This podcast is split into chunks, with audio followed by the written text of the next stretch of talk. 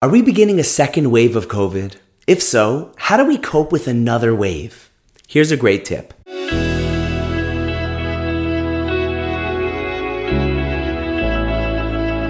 Hey everyone, and welcome back to Inspiring Hope. This is your weekly boost of uplifting Jewish inspiration. I'm Rabbi Tzvi Sytner, and on behalf of Aish.com and the Village Shul, I want to thank you all for listening. I also want to thank this week's sponsors. Today's talk is sponsored by Ernie and Barb Gutstein in memory of the yahrzeit of Ernie's father, Manuel Gutstein, Menachem Yoshua ben Shlomo Zalman, Olav Shalom, Meiz Nashama have an aliyah. Today's also sponsored by Stan and Abby Simoli in memory of their loved ones who have passed away. So, Running a shul during COVID has its challenges, especially during the holidays.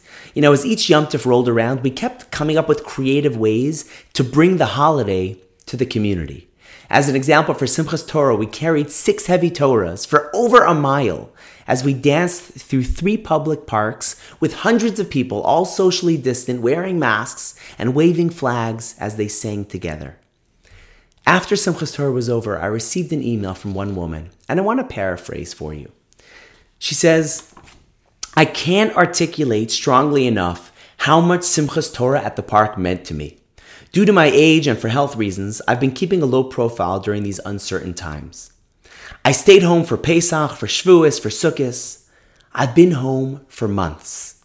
But I was determined to see the Torah on Simchas Torah.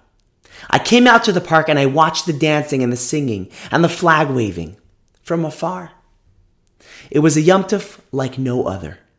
I blew kisses to the Torah from a distance, and even though I was standing afar, I felt close. I'm so grateful to all of you for enhancing my Yom like never before. Am Yisrael Chai.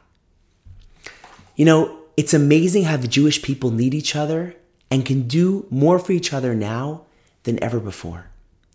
Someone recently told me that the tallest trees in the world are these redwood trees. Now, these trees are known to grow almost 400 feet high.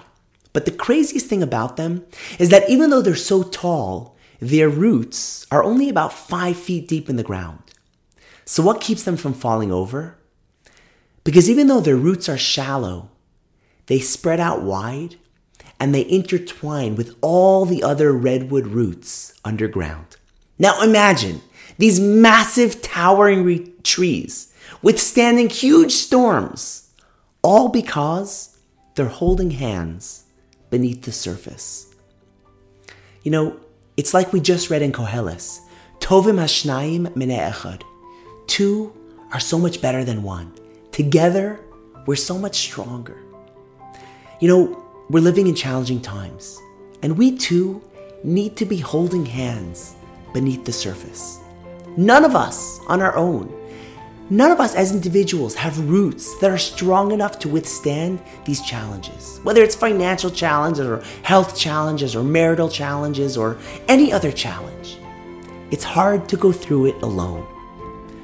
But we can learn from Hashem's redwoods the same way they support each other we can do the same. If this is a second wave, which I hope it's not, just think about the difference you can make in someone's life, someone who may be going through a hard time.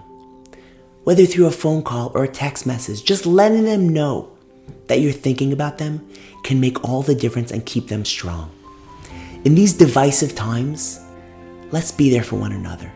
Let's support each other so that we can all stand tall together. And like she said in the email, Am Yisrael Chai. Thank you so much for listening. And if you want to sponsor the next episode or send me a message, just email me at hope at aish.com. Thanks for listening, and I'll see you next time.